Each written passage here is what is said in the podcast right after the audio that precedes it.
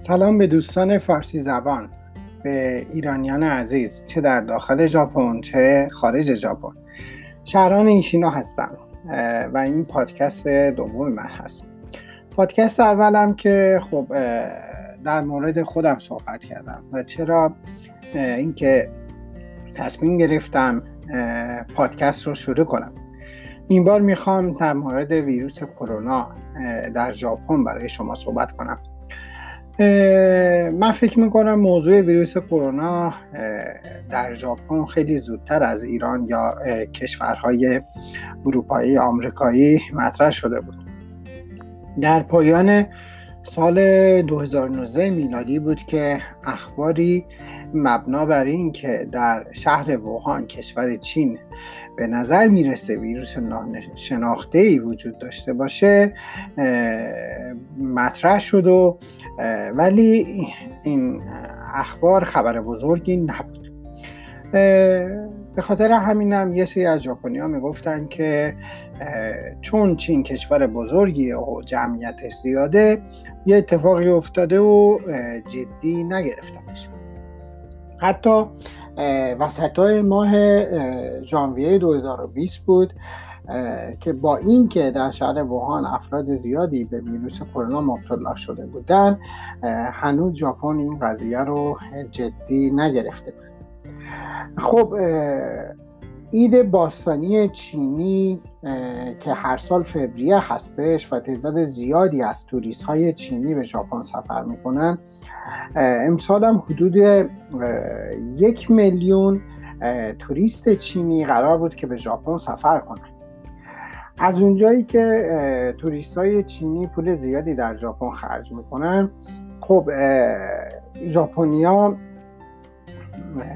به راحتی نمی‌تونستن که به چینیا بگن که به ژاپن نیاین تعداد چینیایی که در سال 2007 میلادی به ژاپن سفر کرده بودن تقریبا یک میلیون نفر بود.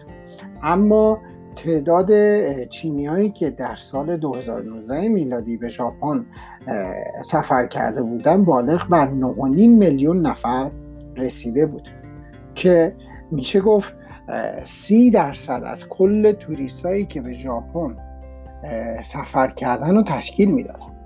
خب این افزایش ده برابری فقط در دوازده سال بود. به خصوص از سال 2014 میلادی سرعت افزایش هم زیاد شد. اما مردم ژاپنی و خود من احساس می‌کردیم که توریست های چینی بیشتر از سی درصد شاید هم از 50 درصد هم بیشتر باشیم. هر کجا که می‌رفتیم توریست چینی می‌دیدیم. حالا می‌خواد منطقه های معروف توکیو باشه یا شهرهای دیدنی ژاپن. که پر از توریست های چینی بود. که تعداد زیادی از اونها خریدایی که از فروشگاه معروف یا مارکدار رو کرده بودن رو در دستشون داشتن. خب البته میشه گفت شاید مثل پاریس در فرانسه یا میلان در ایتالیا. چینی ها ژاپن رو تا حدود ده سال پیش مانند یک مکان توریستی احساس نمی کردن. تقریبا از ده سال گذشته هست که ژاپن به تعداد توریست های چینی زیاد شد و چینی ها ژاپن رو به یک کشور توریستی نگاه کردن به خاطر همین توریست های چینی برای افرادی که حالا فروشگاه های بزرگ یا هتل های بزرگ یا فروشگاه یا هتل را اداره می‌کنن و دولت ژاپن بسیار مهم هستن و, و از ده سال پیش بسیار مهم شدن. از آنجا که خب برنامه اقتصادی مختلفی برای آبنومیکس وجود داشت که نخست وزیر ژاپن توی برنامه های اقتصادی خود قرار داده بود یکی از اون برنامه هایی که به خوبی کار می‌کرد جذب توریست خارجی به ژاپن و پول خرج کردن در ژاپن بود.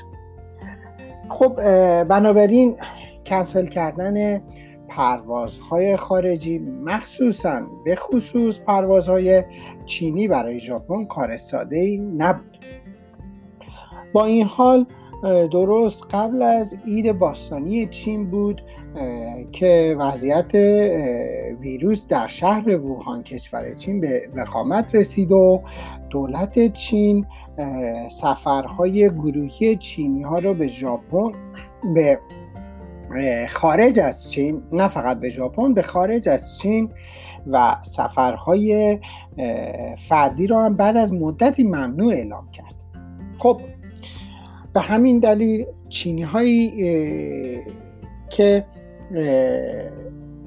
به ژاپن اومده بودن قبل از این ممنوع شدن تونستن خودشون رو به ژاپن برسونن یا به ژاپن سفر کنن. هنوز توی ژاپن بودن.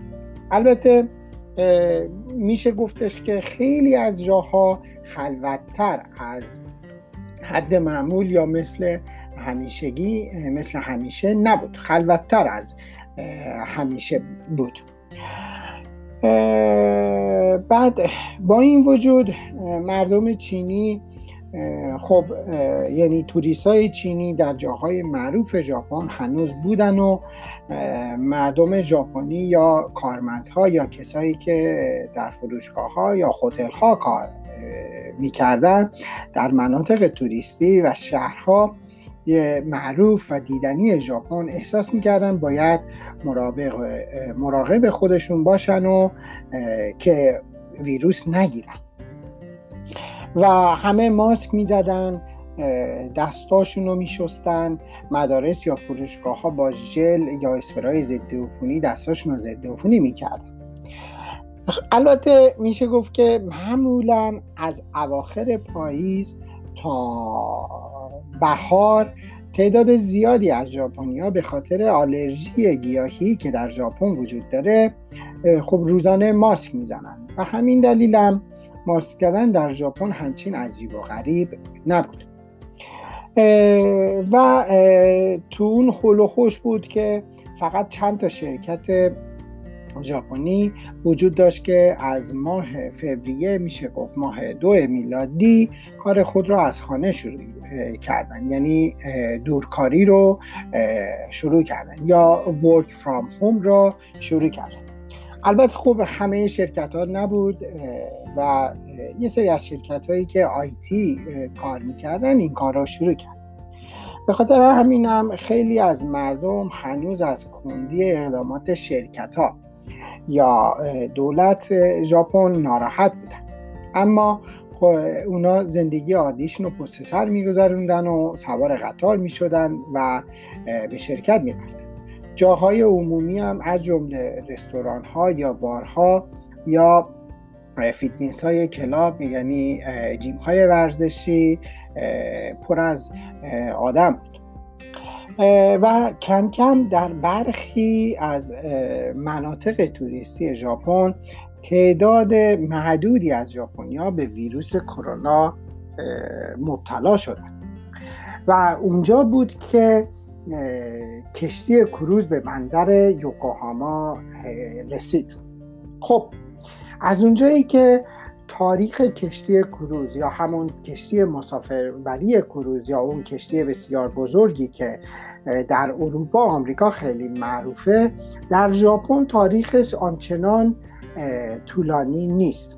به خاطر همینم خب ژاپنیا در مورد چگونگی مقابله با این ویروس در داخل با این ویروس در داخل کشتی کروز تجربه خاصی نداشتن.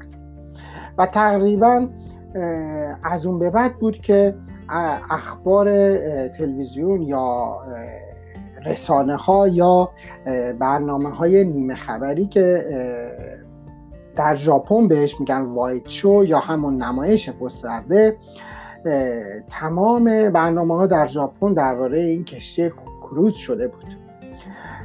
و به نظر می رسید که ژاپن در اقدامات پیشگیری ویروس و اداره کردن کشتی خیلی از کشورهای دیگه مورد انتقاد قرار گرفته بود. اما مردم ژاپنی می‌گفتند که این کشتی کروز مربوط به انگلستان بوده و توسط یه شرکت آمریکایی داره اداره میشه. چرا نه انگلیس نه اون شرکت آمریکایی به ژاپن همکاری یا کمک نمی‌کنه. خب به هر حال در این کشتی کروز 712 نفر آلوده به ویروس کرونا شد و و تا 26 آوریل 13 کشته به جا گذاشت. من در این پادکست در مورد عید باستانی چین و کشتی کروز با شما صحبت کردم.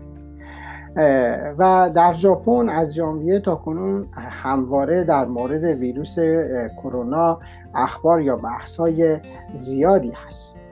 ولی متاسفانه با نزدیک به چهار ماه از ویروس کرونا گذشتن در ژاپن هنوز نقطه پایانی رو ما نمی‌بینیم و امیدوارم که نه تنها در ژاپن در کل دنیا کل جهان سریعتر ما اون نقطه پایانی رو ببینیم و همه به زندگی معمولی و به زندگی روزمرگی برگردیم.